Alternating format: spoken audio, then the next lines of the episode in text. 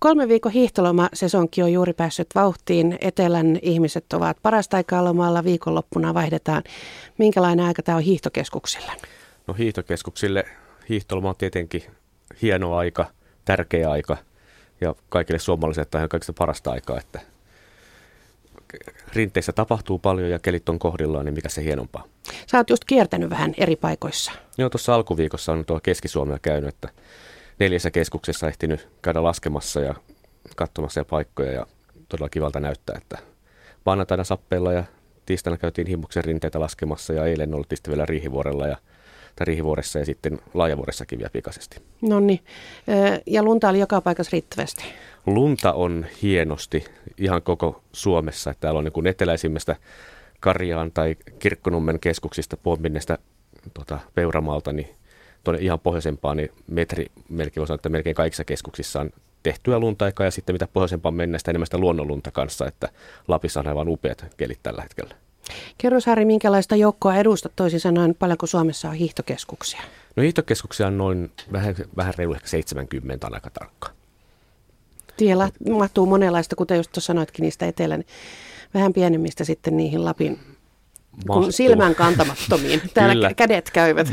Tota, meillä on Suomessa ihan älyttömän hieno tämmöinen niin alamäkikulttuuri ja tilanne, kun meillä on näitä lähikeskuksia. Pääkaupunkiseudulla pelkästään on vähän, riippuu miten lasketaan pääkaupunkiseuduksi, että lasketaanko Karja ja Pomminne mukaan tai Porvoon Kokonniemi mukaan, niin kymmenkunta keskusta pelkästään täällä. Kuopiossa on Kasurilla ihan vieressä, Buijo. Jyväskylässä on kaupungikeskus, Rovaniemellä, Varkaudessa, että tota, niin lähikeskuksia hirveän paljon. Sitten meillä on näitä tämmöisiä keskisuuria, mitkä on kiva viettää viikonloppua, ehkä pidempiäkin lomia, kuten Himos tai Tahko. Ja sitten meillä on ne upeat Lapin tunturikeskukset vielä lisäksi. Tämä on aika hienoa, että näitä lähikeskuksia, se on semmoinen varmaan, missä pieni ihminen pääsee kätevästi alkuun tästä, tällä alalla esimerkiksi, että mennään vähän kokeilemaan siihen lähelle. Ei tarvita vielä mitään isoja kommervenkkejä pieni ihminen pääsee alkuun, isokin ihminen pääsee mm. alkuun lähikeskuksissa. Ja itse asiassa niissä on aika paljon tekemistä myös isommallekin ihmiselle. Että taitavillekin laskijoille ja laskeminen on nykyään niin paljon monipuolisempaa kuin vain sitä yhden käännöksen hakemista, täydellisen käännöksen hakemista, että siellä voi tehdä kaikkea muuta, että laskee rataa, kokeilla eri välineitä, lautaa, telemorkkia, alppisuksia tai sitten hyppiä tai kokeilla jotain muuta kivaa, että tekemistä riittää niin kuin pienemmässäkin mäessä. Pieni mäki ei tarkoita sitä, että se että olisi tylsämäki, vaan päinvastoin, että ne on tosi, ne on siellä oikein hienoja lähiliikuntapaikkoja ja tekemis, tekemispaikkoja. Maan ja kuluttajien talous on ollut tässä koetuksella jo useamman vuoden. Tilanne on se, mikä tiedämme. Millä tavalla se on heijastunut teidän, teidän keskuksiinne? No kyllähän se varmasti näkyy jollain tavalla. Toisaalta yleensä on silloin, kun on taloudessa ei mene niin hirveän hyvin, niin, niin kotimaan matkailu on kyllä sitten taas omalla tavallaan taas nousee. Että tämä on niin kuin, vähän kaksi puolta tässäkin on, että sekä että hyvää ja huonoa. Mm. Minkälainen bisnes rinne ylipäänsä on?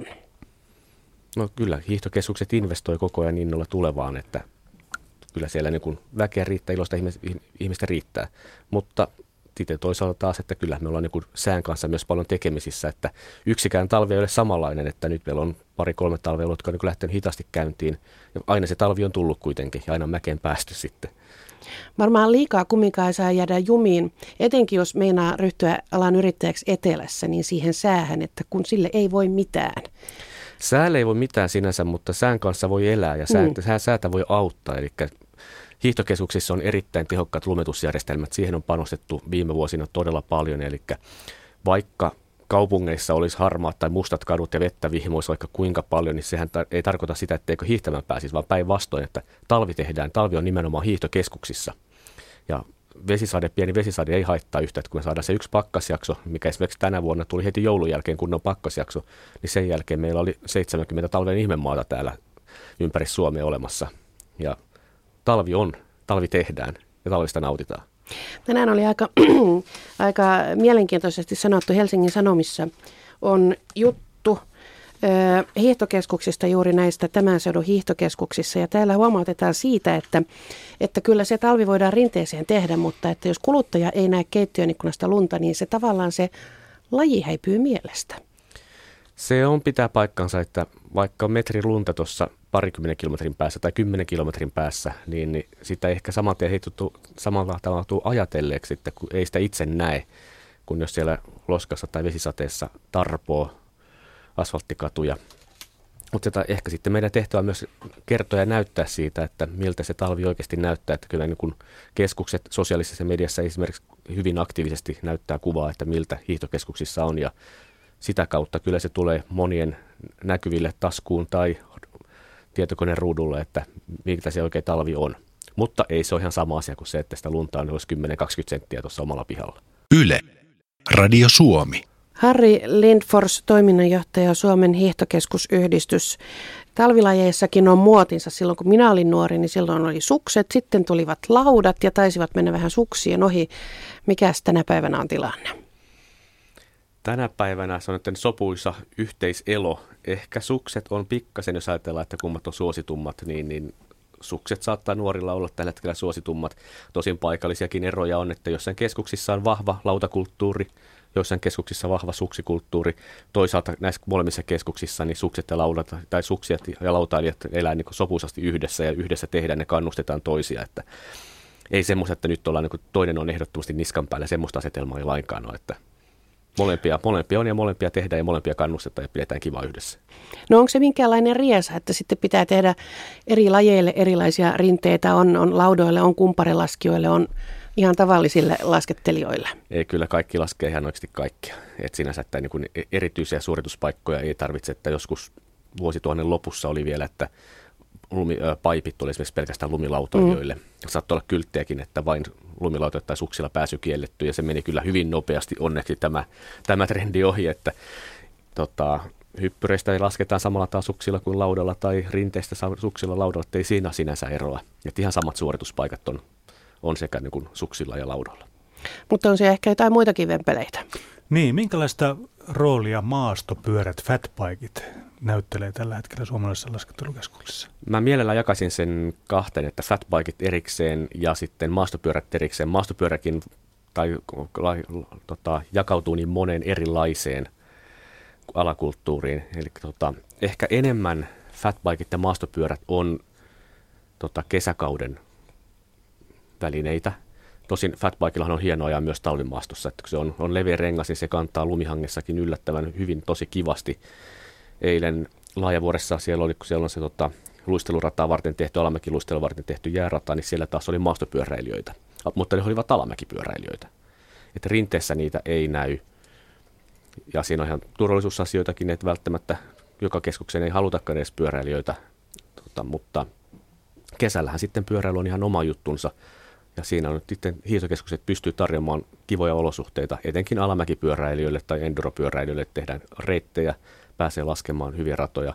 Ja sitten ihan maastopyöräilyt, jotka menee paikasta toiseen, kiertää siellä maastossa niin kuin tota, talvella suksilla hiidetään maastohitosuksilla, niin samoja reittejä pystytään hyödyntämään tai reittipohja sitten kesällä. Eli esimerkiksi Ylläksen ja Levillä on yhteinen maastopyöräverkosto nykyään. Pääsee siirtymään kylästä toiseen. Onko tätä huomioitu tarpeeksi sun mielestä?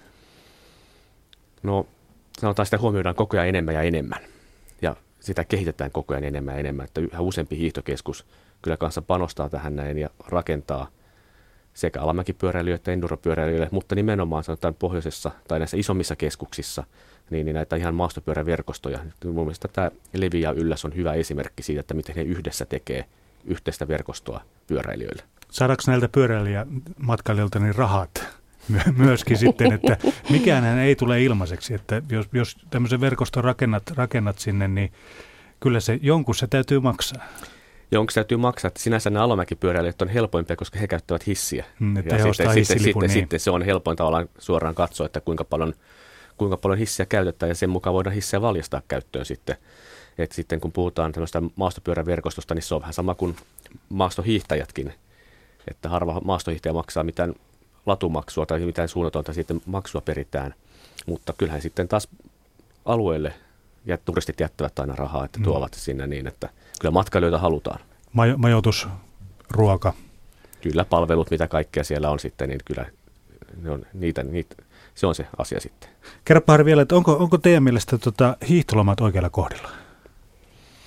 Tästä varmaan hirveän monta mielipidettä. Hiihtolomat on varmaan ihan hyvillä kohdilla – mutta se, mikä olisi kiva nähdä, mitä on monessa muussa maassa, eurooppalaisessa maassa, että pääsiäislomaa voitaisiin vähän myös kasvattaa, että kun nyt se oikeasti kaksi päivää, niin, niin monissa maassa on sillä tavalla, että osa maasta viettää pääsiäislomaa esimerkiksi sen niin kuin maanantaista perjantaihin, pitkäperjantaihin asti, ja sitten toinen tota, osa maata sitten taas sitten pääsiäismaanantaista sen viikon loppuun asti, jolloin saataisiin niin kuin, silloin kun ne on aurinkoiset kelit, niin päästä silloin nauttimaan luonnosta, ja sitten taas jakaantuisi hieman tasaisemmin sitten. Harri Lindfors, tämä pyöräilyaspektikin tässä varmaan on juuri sitä, että mikä on tärkeää hiihtokeskuksille, että niihin saadaan toimintaa. Joo, että kyllä hiihtokeskukset rakentaa koko ajan monipuolisemmiksi tulee elämyspaikoiksi. Että se ei ole pelkästään hiihtämistä tai laskettelua, mutta tota, kyllä edelleen niin se mäki on yleensä se juttu ja luonto on se juttu ja sen mm. ympärille rakennetaan. Että sitten tulee kesällä on seikkailupuistoja, frisbeegolfia, pyöräilyä, erilaista tapahtumaa, mutta kyllä sanotaan se lähtökohta on yleensä ollut siinä hiihtokeskuksessa ja Suomen upeassa talvessa ja tota, talvisessa luonnossa ja talvisessa luonnosta nauttimisessa siellä liikkumisessa. Niin, tuossa oli vähän puhetta aiemmin päivällä siitä, että kun yksi ja toinen on ollut näissä hiihtokeskuksissa myös kesällä, niin, niin kyllä se toiminta on jo, silloin tosin pääsee yöpymään hyvin edullisesti. Mutta tota, et kyllähän se toiminta on sillä tavalla, että ei se nyt ehkä kutsu, että kaikki paikat on kiinni ja kun talveen tähdätään. Siinä on, ne, on eroja, että kun meillä on matkailukeskuksia, meillä on muutamia, jotka on selkeästi hiihtokeskuksia, mm. jotka on oikeasti periaatteessa, ne on silloin kun talvikausi on ja ehkä puhutaan nimenomaan näistä lähike- muutamista lähikeskuksista. Mm. Mutta sitten meillä on matkailukeskuksia, otetaan esimerkiksi taas Ruka ja Levi, jotka on täysin ympärivuotisia, jossa on toimintaa, on palveluita, toimin, tota, tapahtumia ympäri vuoden, niin, sitten se on ihan toisenlainen asia kuin jos me mennään johonkin pieneen paikalliseen keskukseen, joka on keskittynyt. No, Kauniainen esimerkiksi, Kauniainen mäki, joka on todella aktiivisessa käytössä talvisaikaan, niin, niin ei se kesällä nyt ole se Kauniaisten mäki niin kova juttu. Et, mutta ehkä meidän pidä lähteä vertailemaan Kauniaista ja rukaa. Niin, ne ovat vähän ikään kuin eri laji. ne on vähän eri laji, mutta molemmat tarjoavat hienon ulkoilumahdollisuuden talvella. Mm. Harri, tuossa puhuitkin jo sosiaalisuudesta ja silmiisi syttyi valtava klang ja sanoit, että tämä on sun laji. Siitä tämän, tämän, tämän harrastuksen sosiaalisuudesta. Joo, tota, laskettelu sienessä hieno laji, että se on niin kuin, puhun mieleen, että yksi, tota, sosiaalinen yksilöurheilu. Eli aina lasket itse yksin. Se kokemus on sinänsä yksin, mutta toisaalta laskettelu on yleisesti tehdään aina yhdessä. Et perheet harrastaa yhdessä tai kaveriporukat harrastaa yhdessä. Harva lähtee mäkeen yksin. Ja vaikka lasket sen laskun itse, niin, niin kaikki muu aika, niin sehän on sitä yhdessäoloa. Ne kokemukset, elämykset, ne on yhteisiä. Ja sinänsä kiva laji, että niin kuin hyvin eri tasoiset harrastajat voi harrastaa yhdessä. Lähteä mäkeen, siellä voi olla kutakuinkin aloittelija ja erittäin kokenut laskija – ehkä kokenut laskija joutuu vähän odottamaan välillä tai sitten sovita, että nähdään hetken kuluttua, mutta kokemaan yhdessä, nauttimaan siitä asiasta yhdessä. Ja sitten se kantaa todella pitkälle mukavia muistikuvia ja yhdessä hetkiä on, kun tota, voidaan olla. Että moni muulla ei ole semmoinen, että jos perhe haluaa harrastaa, niin, niin yleensä se on, että lapset harrastaa ja vanhemmat seuraa sitten kentän tai kaukalon laidalla. Mutta, Yrittää mutta, tarjota. niin, mutta rinteessä voidaan tehdä yhdessä. Sitä paitsi täytyy tähän myöskin sanoa se, että sitten kun sanotaan, että jos ne lapset ovat lähteneet kotoa pois ja sinne mennään, niin tämä afterski-toiminta on kyllä semmoista, että sitä ei oikeastaan muista lajeista löydy näin tiivisti. Tämä ainakaan sille oma sanaa. Ei, ei ole. Ja ehkä mulla se, että tämän lajin sosiaalisuus on ja iloisuus ja hauskuus on se, että, että eka tehdään, harrastetaan yhdessä, mutta se yhdessä olo jatkuu sen jälkeen. Et siinä on se tietty sama henkisyys ja iloisuus ja rentous, mikä on, että ei me näin niin kuin hampaat tirvessä tehdä, vaan tehdään niin hymyhuulilla, harrastetaan, vaikka niin kuin on tuolla hyvästä urheilulaista ja kuntoilumuodosta kyse. Mutta siitä huolimatta niin se ei ole semmoista väkisin vääntämistä tai puurtamista, vaan yhdessä, yhdessä hauskaa tekemistä. Yle. Radio Suomi. Harri Lindfors, toiminnanjohtaja Suomen hiihtokeskusyhdistyksestä. Milloin olet itse ollut ensimmäistä kertaa rinteessä? Olisinko mä ollut viiden tai kuuden vanha kun mä sain naapurilta itseni huomattavasti pidemmät, aivan liian pitkät sukset, jotka oli sitten pakko mennä saman tien lähipulkkaväkeen käydä kokeilemassa ja aika nopeasti siitä niin kuin oikeaan laskettelukeskukseen Peuramaa taisi olla ensimmäinen paikka, mihin vanhemmat vei mut ja onneksi ymmärsin, että aika nopeasti hankki pojalle vähän niin kuin, ainakin puoli metriä lyhyemmät sukset kuin mitä mulla silloin oli. Ja siitä lähtien sitten on oltu mäessä. Niin, jossain luonnehdittiin jossain jutussa sinua, että pitkän linjan suksimies. Onko tuommoinen 5-6-vuotias, minkä, onko se sopiva ikä aloittaa vai minkä ikäisenä? Suoraan sellaista ikää mä en sano, että mikä on hyvä aloittaa, että se ikä, milloin tuntuu, että on kiva aloittaa, haluan aloittaa, niin, niin silloin on hyvä aloittaa. Että tiedän tapauksessa on alle kaksivuotias mennyt mäkeen, hän on päättänyt, että hän haluaa mennä mäkeen yleensä isompien sisarusten perässä mm. tai kahden naapureiden perässä. Ja jos on semmoinen vahva halu, että minä haluan mennä, niin antaa mennä. Jos ei sitä halua ole, niin ei kannata pakottaa. Mm, ihan, niin kuin, ihan minkä tahansa Se on aivan, kanssa. ettei minkä tahansa. Mm. Ja joku saattaa ehkä sen löydä, löytää sen palon vasta kolmekymppisenä tai nelikymppisenä tai kuusikymppisenä. Mm, eläkkeellä on, uusi on, harrastus. On semmoisia tapauksia, että on eläkkeellä on löytynyt uuden harrastuksen ja taas jälleen kerran kivan sosiaalisen harrastuksen, missä voi sitten olla samanhenkisten ja ikäisten kanssa. No kun lapsi aloittaa tämän homman, niin mitä hänelle kannattaa opettaa, paitsi siis se tekniikka, mutta että miten siellä rinteessä ollaan muuten? Mä eka halusin puuttua että opettaa se tekniikka, eli mieluummin kun itse opettaa, niin laittaa lapsi hiihtokouluun, koska siellä saa ne ammattilaisen vinkit ja sanotaan monta perheen sisäistä konfliktia ehkä jää väliin tässä näin, että jos ei, jos ei itse yritä opettaa, vaan jätetään, tota, koska hiihtokoulussa lapsi oppii yleensä opet, opettelee ryhmässä, mm. ja se on leikinomaista silloin se opettelu. Mm. Ei, hän ei mene kouluun niin sillä tavalla, kun me koulun ajattelemme usein, vaan tota, leikin varjolla pidetään kivaa yhdessä, ja siinä sitten yhtäkkiä kuin huomaamattakin oppii rinnekäyttäytymisen, hississä kulkemisen ja myös sen laskemisen. Ja siinä aikana ehkä vanhemmat voi hiihtää ja sitten he saavat hiihtotaitoisen lapsen, kenen kanssa voi harrastaa myöhemmin. Palautetaan hiihtotaitoinen lapsi. niin aivan. niin ehkä tämä on se oikotie tähän. Mutta mitä sitten, miten lapsi varustaa tähän, tai kuka tahansa aloitteli, ehkä sinänsä mun mielestä lapsethan aika nopeasti oppii mm. kaiken. Mm. Niin, niin ihan ehkä perussäännöt on hyvä käydä läpi. Ja sellainen normaali pitää maltti järki päässä, kypärä päässä. Ensinnäkin sen jälkeen on nämä kaksi asiaa, kun on että kypärä ja järki päässä, niin aika pitkälle pääsee. Väistämissäännöttä ylhäältä tuleva väistää. Ei lasketa kovempaa kuin mitä hallitaan välineitä tai mennä semmoisiin suorituspaikkoihin vielä, missä mitä ei hallita. Niin, niin se on aika hyvä pointti muuten sekin. Mm, joo, Pysytään sit, siinä, mitä osataan. Niin joo, sanotaan pysytään siinä, mitä osataan, mutta kyllä mielellään voi lähteä niin pikkasen vähän niitä rikkomaan rajoja, ei, ei tyydytä siihen, mitä osataan. Mm-hmm. Koska sitten taas tulee ihan uutta intoa, kun kokeilee jotain uutta. Että mun jatkuva oppiminen on tässä laissa, että aina voi, joka kerta voi oppia jotain, että niin hyvä laskija tässä maailmassa ei ole, joka ei voisi oppia joka kerta jotain mm. uutta. Se on yksi laji suolia, niin kuin suola tässä näin, että aina voi oppia jotain uutta. Mutta sanotaan just näin, että mitä, miten varaa, tota, kun mennään mäkeen, niin, niin se, että huomioi toiset. Että siellä on muitakin ihmisiä, olemme, liikutaan luonnon keskellä kanssa, niin, niin tota, järki päässä, että huomioi toiset, ei kiilata hissionossa, annetaan toisille tilaa, toisille mahdollisuus nauttia, nautitaan itse. Kuinka luontaista se, se mäessä olijoille on? Onko tämä minkälainen ongelma oikeasti? No jos halutaan ongelmana sanoa, niin pieni ongelma, eikä ei, ei oikeastaan. Mm. Et kyllä mutta tota, meillä on sanotaan kiva tilanne, että Suomessa on muutenkin tilaa aika paljon, iso maa, vähän ihmisiä, ja silloin kun on ihmisiä, niin kyllä me osataan olla, tulla toisten kanssa toimeen. Et, tota, ehkä jos on niin kuin ihan ongelma, ongelma hakee, niin silloin jos joku on sattuu tuolle päihtyneenä rinteeseen lomareissulla iltapäivällä, niitäkin on todella vähän, niin siinä voi, voi tulla ongelmia, mutta yleensä siinä vaiheessa henkilökuntakin on jo auttamassa, että ehkä on parempi, että tällä kertaa siirrytkin sitten taksilla jatkoille etkesuksilla. Mm. Tuota, välillä tulee huonoja uutisia rinteistä, mutta se on usein ulkomailta. Silloin on lähdetty laskettelemaan johonkin semmoiseen paikkaan tai semmoiseen rinteeseen, missä, missä ei passaisi lasketella. Suomessa ei oikein taida olla tämmöistä kulttuuria. No, vapaalasku on Suomessa on ollut pidempään aikaa ehkä ei niin isona näkyvänä rooli tota, muodossa, mutta myös koko ajan kehittyvänä. Ja siinäkin se on sitten taas, että niin kuin järkipäässä ei mennä semmoisiin paikkoihin, mitä ei tunneta, mitä ei osata.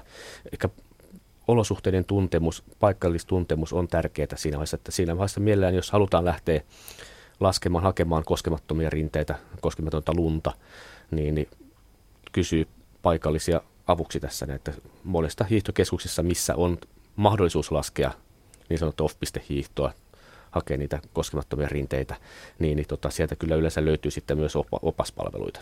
Paljonko sinä harrastat semmoista? No tänä talvena nyt mä oon valitettavasti ollut, silloin kun on ollut paljon lunta, niin mä oon ollut etelässä ja täällä etelässä, etelässä ei oikein pysty, että tota, täytyy tunnustaa, että aina kun on mahdollisuus, niin, niin mä haluan harrastaa mahdollisimman monipuolisesti. Mm. Eli käydä sitten myös nauttimasta luonnosta ja liikkua sielläkin. Mm. No kuinka, kuinka paljon te kaipaatte uutta Kalle Palanderia? Mä luulen, että suomalainen urheilumaailma kaipaa koko ajan menestyksiä tämmöisiä personeita upeita kuin Kallekin on, niin, niin tota, kaveri, joka menestyy, on suuvalmis, hauska, iloinen ihminen, niin varmasti kaivataan niin useampa, useammassakin lajissa semmoista, semmoista kaveria, että kyllä totta kai lajille tekee hyvää, kun on menestyvä, menestyjä siellä ja suomalaiset menestyy. Ja tota, mutta mä luulen, että uutta Kallee me saadaan odottaa aika monta vuotta, että semmoista toista tapausta ei kyllä niin kuin ihan hetkeen tule varmaan mihinkään lajiin, että tota, jos löytyisi, niin olisi todella hieno homma lajille mm. kuin lajille, että Uskalle Palander tulisi. Niin ja kyllähän ylipäänsä siis noita esikuvia ja keulakuvia tarvitaan, että tenniksessäkin kaivataan uutta Jarkko Niemistä ihan varmasti, että kyllä se näkyy harrastajamäärissä varmasti. Kyllä se näkyy, että meillä oli sanotaan, Suomessa ehkä vähän turhankin hyvällä, että meillä oli Tanja Poutiainen ja Kalle Palander samaan aikaan. Mm. Kaksi upeita persoonaa, hienoa urheilijaa. Ja sitten samaan aikaan on menestyneitä lumilautalijoita ja freestyle vielä takoi niin kuin tuo niin paljon arvokisamitalia Suomen, että ei ole ikinä nähtykään. Että se on niin olympiavoittaja, maailmanmestari ja maailmanvoittaja oli freestyle-puolella. Mutta toisaalta lumilautalit on edelleen menestyy. Enni Rukajärvi tekee hienoa työtä. Mm. Ja tota, siellä tota, Piirroisen veljekset on kanssa. Ja vaikka kuinka monta hyvää lumilautailijaa. Freestylissa on ihan uusia ihmisalosta ja tota, u- uusia nimiä tulossa kanssa. Ja on meillä Personet Andy Romaron kanssa ihan hieno alppihiihtäjä meillä. Että menestys ei ole vielä Kalle Palanderin luokkaa, mutta tota, upea persona. Mm. Harri Lindfors, minkälainen hiihtokeskus pärjää myös tulevaisuudessa? hiihtokeskus, joka kehittyy koko eteenpäin. Et se on niin kuin yritystoiminnassa yleisestikin, että kyllähän niin kuin paikallaan ei sovi jäädä, että pitää, pitää huomioida asiakkaat, keksiä heille koko ajan uutta innostavaa tekemistä, palvella heitä hyvin ja kehittää sitä omaa liiketoimintaa, omaa toimintaa koko ajan. Koska menet seuraavaksi mäkeä? Huomenna. Eilen oli ja huomenna. Tänään on vähän sen hankala päivä. Tänään ei olla oltu. Okei. Okay. Voiko tota hiihtokeskusyhdistyksen toiminnanjohtaja edes lähteä hiihtoloma-aikana etelään? No nythän mä oon etelässä. Se oli diplomaattinen vastaus. että en mä varmaan tätä etelämmäksi niin voi lähteä. Ei kehtaa. Tota, että, no, taitaa toi Kokonniemi tai Peuramaa ja Pommin olla vähän etelämpänä, mutta tota, ehkä siinä se raja menee. Hyvä juttu. Yle. Radio Suomi. Ski-patrollit on semmoinen asia, joka pitää keskuksissa huolta turvallisuudesta. Joo, aika monessa keskuksessa meillä on Ski Patrol vapaaehtoistyöntekijöitä, jotka on koulutettu tavallaan rinteiden turvahenkilöiksi. Teillä on vahva ensiaputausta, he ovat käyneet ensiapukurssit ykkösen ja kakkosen vähintään. Saattaa olla ammatillisestikin vielä tätä taitoa lisäksi. Mm. Vahva hiihtotausta, he osaavat liikkua rinteissä, näkevät niin kuin hiihtäjän silmin asiat. Ja he eivät ole vain ensiapuhenkilöitä, vaan nimenomaan tärkeää on, että tekevät ennaltaehkäisevää turvallisuustyötä. Katsovat, että suorituspaikat on kunnossa. Jos ei ole, niin korjaavat niitä tai sitten pyytävät keskuksen väkeä auttamaan, että asiat pidetään kunnossa, rintet pidetään kunnossa. Jos näkee häiriökäyttäytymistä nimenomaan, kun puhuttiin vielä hetken aikaa sitten, että jotkut kaahaa mm. rinteessä mm. tai muuten liikkuu siellä, niin, niin käy ystävällisesti juttelemassa, huomauttamassa. Tai jos näkee, että joku on vähän eksynyt tai tarvitsee apua, niin käy auttamassa myös, että jos joku ei saa suksia jalkaan tai muuta, niin auttamassa siinä, niin opastamassa. Ja sitten jos jotain sattuu, niin on myös sitten tehtävissä siinä mukana. Mm, sekin on aika turvallisuuslisä. Mutta tämä on ilmeisesti isommissa paikoissa, eikö niin? Öö, ei, tämä on ihan valtakunnallinen juttu. Okay.